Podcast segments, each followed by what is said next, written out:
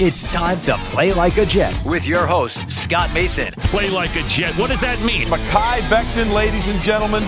Human beings that large should not run as fast as Mekhi Becton did. And if you like people just abusing other humans, the Mekhi Becton tape is for you. Denzel Mims with another monster score of seventy yards. Quick pass to Crowder, trying to get him out of space. Slows a tackle, and there he goes. Crowder! It's a foot race, and Crowder is in there. A sixty-nine-yard touchdown. Takes a shot. Here's Collins Davis, wide open. Davis still going, and he's in for the touchdown. He'll hit immediately when he got the handoff. You know and that's the Q-inator. Oh my gosh! Listen, thank you. From the play like a jet dot com digital studios, this is Play Like a Jet. My name is Scott Mason. You can follow me on Twitter at Play Like a Jet one. And it's time for part two, the weekend mailbag. So for that, we bring in the owner, the operator, the lead reporter, the whole shebang over at jets insider dot com. And above all that, a very big deal, Mister Chris Nimbley. So let's jump right back into the mailbag. Next question comes in from Michael Christopher. He says, what are your thoughts on Matt Campbell turning down sixty-eight million dollars with the Lions? And why is he worth thirty million dollars more dollars than Saleh, who was number one or number two on the market this year in terms of candidates? Do you think Campbell will regret turning that money down? Who do you think the first coach to get fired this year is? So let's start with the first part of that. The reason why he was worth more money than Saleh, and by significant margin, at least on the market, is because Saleh was looking to move up from defensive coordinator to head coach, whereas Matt Campbell already had a head coaching job that paid him a lot of money, and in order to get him, you were going to have to blow him out of the water. So it's a supply and demand issue. It was the same situation that you would have been dealing with with Pat Fitzgerald, who's making a lot of money at Northwestern, who's very comfortable there, and you basically had to blow him out of the water financially in order to get him to consider it. Will Campbell ultimately regret not taking the job? Really tough to say. From what I understand, Campbell is somebody who isn't as much about money. He's comfortable where he is. He loves the Midwest. That's where he's from. His family likes it there. I think it's more likely that if Jim Harbaugh is fired or moves on from Michigan, then Campbell slides in there where it's a major college job. It's in the Midwest near where he's from. And so that could be more tailored to what he likes as opposed to going to the N F L, although the Lions, obviously the Midwest, so that would fit the bill too. And obviously, a lot of this ties back to how much do you believe in the Lions. If you're Matt Campbell and you're sitting there saying, yeah, I'll get all this money, but I'll wash out as the Lions head coach because it's a bad situation, and then I devalue the rest of my career, maybe he didn't want to do that. So that really is a matter of comfort. You don't have to consider whether he was right or wrong to take the job just based on money. There are so many other factors that play into this. Whether or not he made the right decision is something that we'll find out over time. And who do I think is the most likely person to get fired this year? I think it's probably Zach Taylor. I just don't think he's done a great job in Cincinnati. I think they gave him extra time because of the quarterback. But if the Bengals get off to a really rough start and Joe Burrow isn't lighting it up to help save Taylor, I think he's a good candidate to be wiped out early. Mike McCarthy's another one who could possibly go, especially if Dak Prescott stays healthy. If he's putting up the kind of numbers that he was putting up before he got hurt last year, and the Cowboys are still getting their butts kicked the way that they were even when Dak was putting up record-setting numbers, you could see the Jones family get very annoyed, and understandably so. I still don't think they ever should have hired McCarthy. So those are the two guys that just off the top of my head I think would be on the chopping block first. Yeah, putting uh, your money on Mike Brown to be the owner to fire the coach first is, is a bold choice there. I'm not going to lie. Um, yeah, it's it's simple. Everything you said about the supply and demand aspect of it is true, but it's also uh, this simple. College coaches have far more security. Um, N F L jobs uh, do not have that security, and you're going. It, the job is being offered by Detroit. That has the like some of the lowest security you can get there. Like they fire coaches all the time. So for that, you have to pony up big money. And like you said, Robert Saleh wanted the job. He was looking to be an, a head coach at the N F L. Matt Campbell was like telling everybody, hey, I'm comfortable here. So if you're comfortable somewhere, you got to pony up. Someone else has to pony up a lot of more money to get you out there. It, it's really that simple. Um, I I don't think you will regret it. It's, this is one of these uh, questions that we will never actually get an answer to because we won't know how it would have gone in Detroit. And things aren't rosy roster-wise in Detroit. Ownership management hasn't been great in Detroit. I really do like what they've done with the coaching staff there. But, I mean, it could have gone very bad in Detroit. And we'll never know if it could have gone bad or good. But what I'll say is Matt Campbell is going to have more than enough opportunity to make more than that money in his career. He is still super young. His next contract will probably end up getting him something closer to that, no matter where he ends up going. Uh, but we talked about this all throughout the coaching search. Everyone wanted to bring up his name, and I just kept saying, like, I don't think he's leaving. And I don't typically feel that way with college coaches. And it's not like I'm feeling like, oh, he'll never leave. But right now, and everything that I heard, he just had no interest in going right now, and he's still a young guy. He's going to make plenty of money. I, I don't think he will regret it at all. He's going to continue to do well there, and then he will get another opportunity at a bigger college, or if he wants to take an N F L job, he'll get another crack at it. I, I believe that, so I don't think he has any anything to really concern himself about there. Uh, as far as the first coach to get fired, It, it's tough because uh, so many teams fired their coach last year. So there's a lot of lot of choices of being removed. I'm going to go with Cliff Kingsbury as my choice. Cliff Kingsbury or Matt Nagy as my choices. Those, those will be my, my top two choices. Play like a Jet. Play like a Jet. Next question comes in from Dave Epstein. He says, we know the playoffs are unlikely in twenty twenty-one for the Jets. Is it reasonable to expect twenty twenty-two to be the year? It would be Joe Douglas's third offseason by then. Also, do you have any good South Jersey pizza recommendations? First part of the question, yes, I do think twenty twenty-two is realistic if the Jets have a good draft next year and they make some nice moves in free agency. Obviously, the main thing here is how does Zach Wilson look? If he does well his rookie year and you're optimistic going into his second season and you make some nice additions, that should be the year that they target for trying to make it back into the playoffs. I know Brett Coleman said on the show that he thinks that there's a decent chance the Jets will make the playoffs this year. And listen, it's not completely out of the question just because anything can happen. Lightning gets caught in a bottle. You win a couple of games that you're not supposed to. Zach Wilson plays really, really well.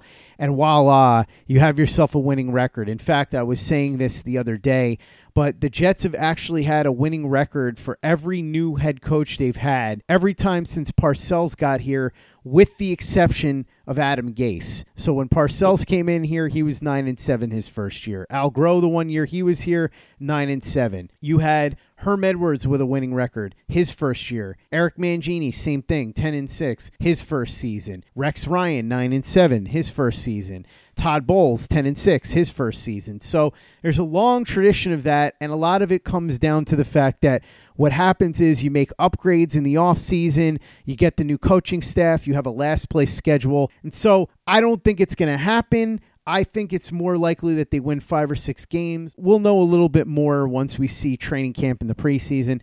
But I think twenty twenty-two is where you should be focusing your energy in terms of when they might make the playoffs. And as far as South Jersey pizza spots, I don't really have any good ones for you. Chris might be the better one to answer that. All right, so let's see. I, I'll I'll put this. I'll put it this way. You you know how I feel about the idea of like uh, making the playoffs as a mandate, or even using uh, making the playoffs or not making the playoffs as a barometer of mm. like a measuring stick of where you are. Uh, when you're talking about a rebuilding team, a young team, like, you know, talk about the the Packers talking about the making the playoffs as a measuring stick. Okay. They're, they're a solidified team. They've been around there. This is what they do. Young team hasn't been in playoffs for a while. I don't like using that. Having said all that, I think it's completely realistic for you to expect that in twenty twenty-two, they should be a playoff team. At, at very least, like missing the playoffs on the last week of the season. I, I think that is realistic, that you should have that as your expectations. If it comes true or not is going to depend on all the stuff you said, Zach Wilson, what they do in the offseason, free agency and the draft, the development of what the players they have here. But realistically, yeah, I, I think you should have your sights set on the Jets making the playoffs in twenty twenty-two, that you should expect that to be a likely possibility. It's still going to be tough because, again, this division is re- going to be really tough. The Bills are still really good. Uh, the Dolphins are still really good, and the Patriots are still really good. I know that everyone wants to write the Patriots off, but this defense was really good last year, and they're going to be way better this year. Questions about the offense. It's still a division opponent. You have to play twice a year. Bill Belichick twice a year. That those are going to be six really tough games. This year you get the benefit of playing the last place schedule, so that helps a little bit this year. Where do you fall, though, uh, uh, going into next year, too? If you had finished third, a little bit harder schedule next year. But I, I do think twenty twenty-two, it's reasonable for fans to say, all right, this is, should be the year we are competing and expecting to make the playoffs. And uh, unfortunately, I do not have a good answer for you on this because I I, I would love recommendations from anybody else. I, I know we got some South Jersey people out there. I have tried. I most of my time in South Jersey is spent in L B I. Uh, there's the one little pizza place I go to, Panzone's, but it, it's it's not great. Um, uh, so I would love recommendations. Unfortunately, I do. I have not found uh, good pizza yet down in uh, South Jersey. Next question comes in from Josh Egert. He says, "Is Cam Clark a baller, and is Chris Nagar legit?" The first part of this question is Cam Clark a baller. I liked his tape in college, but I haven't seen anything from him in the pros, so we'll have to wait and see. I've heard good things. He was obviously raw, and they're hoping that he'll take a step up this year, but remains to be seen. And as far as Chris Nagar, same thing. There's not really much you can see beyond just looking at raw kicking numbers. We know he has a big leg. We'll see what he's made of. Yeah, I... I haven't seen anything from Cam Clark to uh, convince me that he is here, but it's also he hasn't shown me anything that convinced me that he's not. He hasn't had uh, any opportunity to really show anything yet. So we'll, training camp or preseason will give us a, a better answer on that. And uh, same with uh, same with the kicker. I, we really haven't even seen them kicking much uh, yet so far in O T As. So. Need to need to see it, but there there's some hope and promise. I could I, I feel more confident that the kicker you can rely on. Um, I'm still you're just gonna you know gingerly dance around his name every time, so I'll just refer to him as the kicker. Next question comes in from Harry Skillman. He says, "What would become of George Fant if the Jets sign Morgan Moses? Does Fant have the skill set to move inside to guard?" I'd really have to take a deeper look at Fant and see if I think that he could play guard in this scheme. I haven't done that yet. I would assume that either that would happen or they would keep Fant as the swing tackle, especially since Mekhi Becton had those injuries last year and you can never have enough depth along the offensive line. So that would be my guess. Either they move him to guard, and if they don't feel like they can, they'd keep him as the swing tackle. Yeah, that uh, it would be fascinating to see. Like, and this is one of those things I kind of wanted to happen just to see exactly what they would do. Uh, I would, bottom line, if whether he would work at guard or not, I would still keep him on the roster and pay that money this year. I think it would be more valuable to have him as the swing tackle, possible backup if something happens to Mekhi Becton. You need to do everything you can to protect Zach Wilson. And uh, Fant has value. I, I I don't care if you're paying more than what that value would be as a swing tackle. I, I'm paying that money. Uh, yeah, the, I, I wouldn't even really be hesitating to do that. So my guess is that would probably what would end up being the end result. They, they'd probably try Fant at guard to do something there. But I think the end result would be Fant would be the an extra swing tackle backup, uh, you know, needed there. Next question comes in from Nick Smith. He says, do you think the coaching staff is satisfied with the roster where it is, secondary, offensive line, linebackers, and would be comfortable going into the season as is, or are they playing the waiting game at those positions for cuts and prices to go down? I think it's a little bit of both. I think they are comfortable going into the season with what they have if they have to, but they probably would prefer it if they could make some additions after the cuts happen. So I would say a little of column A and a little of column B.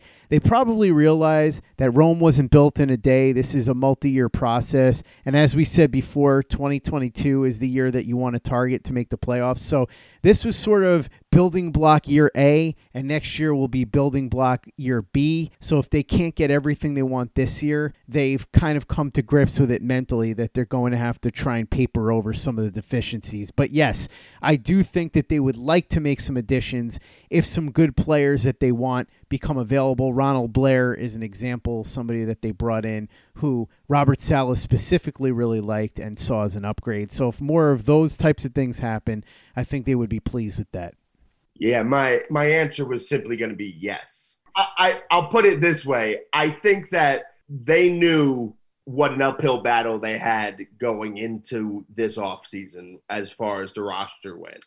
And knowing how barren the roster was when they got here, when Robert Saleh got here, I think they are very happy with the progress that they have made and with the knowledge know that they were never going to be able to fill all the holes in this one offseason.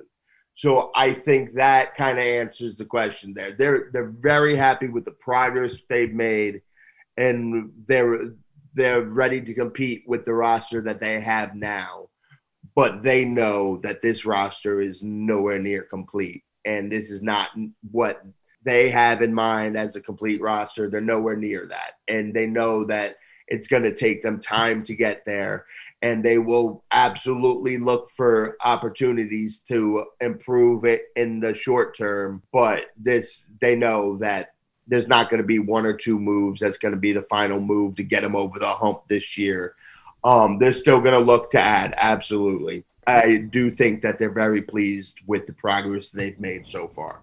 Next question comes in from Thomas Arnone. He says, are all the draft picks signed? I know that a bunch of the lower picks signed during rookie minicamp, but is everyone officially signed? No, everyone is not officially signed. In fact, Zach Wilson, who is the biggest domino to fall, has not signed yet, to the best of my knowledge.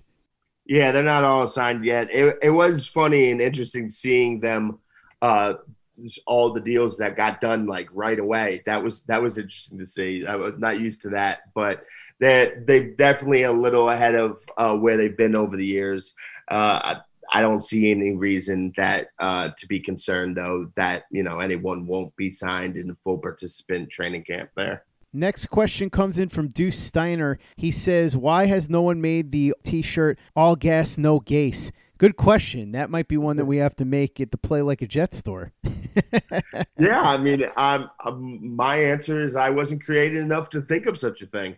Um, that, that that's actually a, a, a very good idea. I like it. Go ahead, print them up. Yeah, you shouldn't have told us. You should have done it yourself. Listen, Deuce, if you want to get those shirts made, let me know if you have a design in mind. Maybe we can put something together. Sounds like fun. I like it. I definitely think people would be interested in that. It'd be a fun shirt to wear to the home opener coming up in September as well. That's going to wrap up part two of the mailbag. Make sure that you're following Chris on Twitter at C Nimbley and at Jets Insider, and reading his very big deal work over at jets insider dot com. And check out everything we're doing over at play like a jet dot com. Luke Grant's got an over-under betting guide if you want to get in on the action early and start betting on some of these teams' over-under win totals for the twenty twenty-one season. And speaking of Luke, he's doing some great work on our YouTube channel right now. Film breakdowns of Elijah Moore, Zach Wilson. He's got one of Michael Carter as well, and so much more. Plus, Caleb Pace's commentaries, Pace's playbook. If you haven't subscribed yet, go ahead and subscribe to our YouTube channel. And make sure you give us a five-star review for the podcast on iTunes if you haven't done that already. Easy way to help out the show if you like what we're doing. Doesn't take you much time, doesn't cost you any money, but it goes a long way to help us out. So if you could go ahead and do that for us, we'd be quite grateful. And for the latest and greatest in New York Jets podcasts and content, you know where to go. That's Play Like a Jet Digital and play like a jet dot com.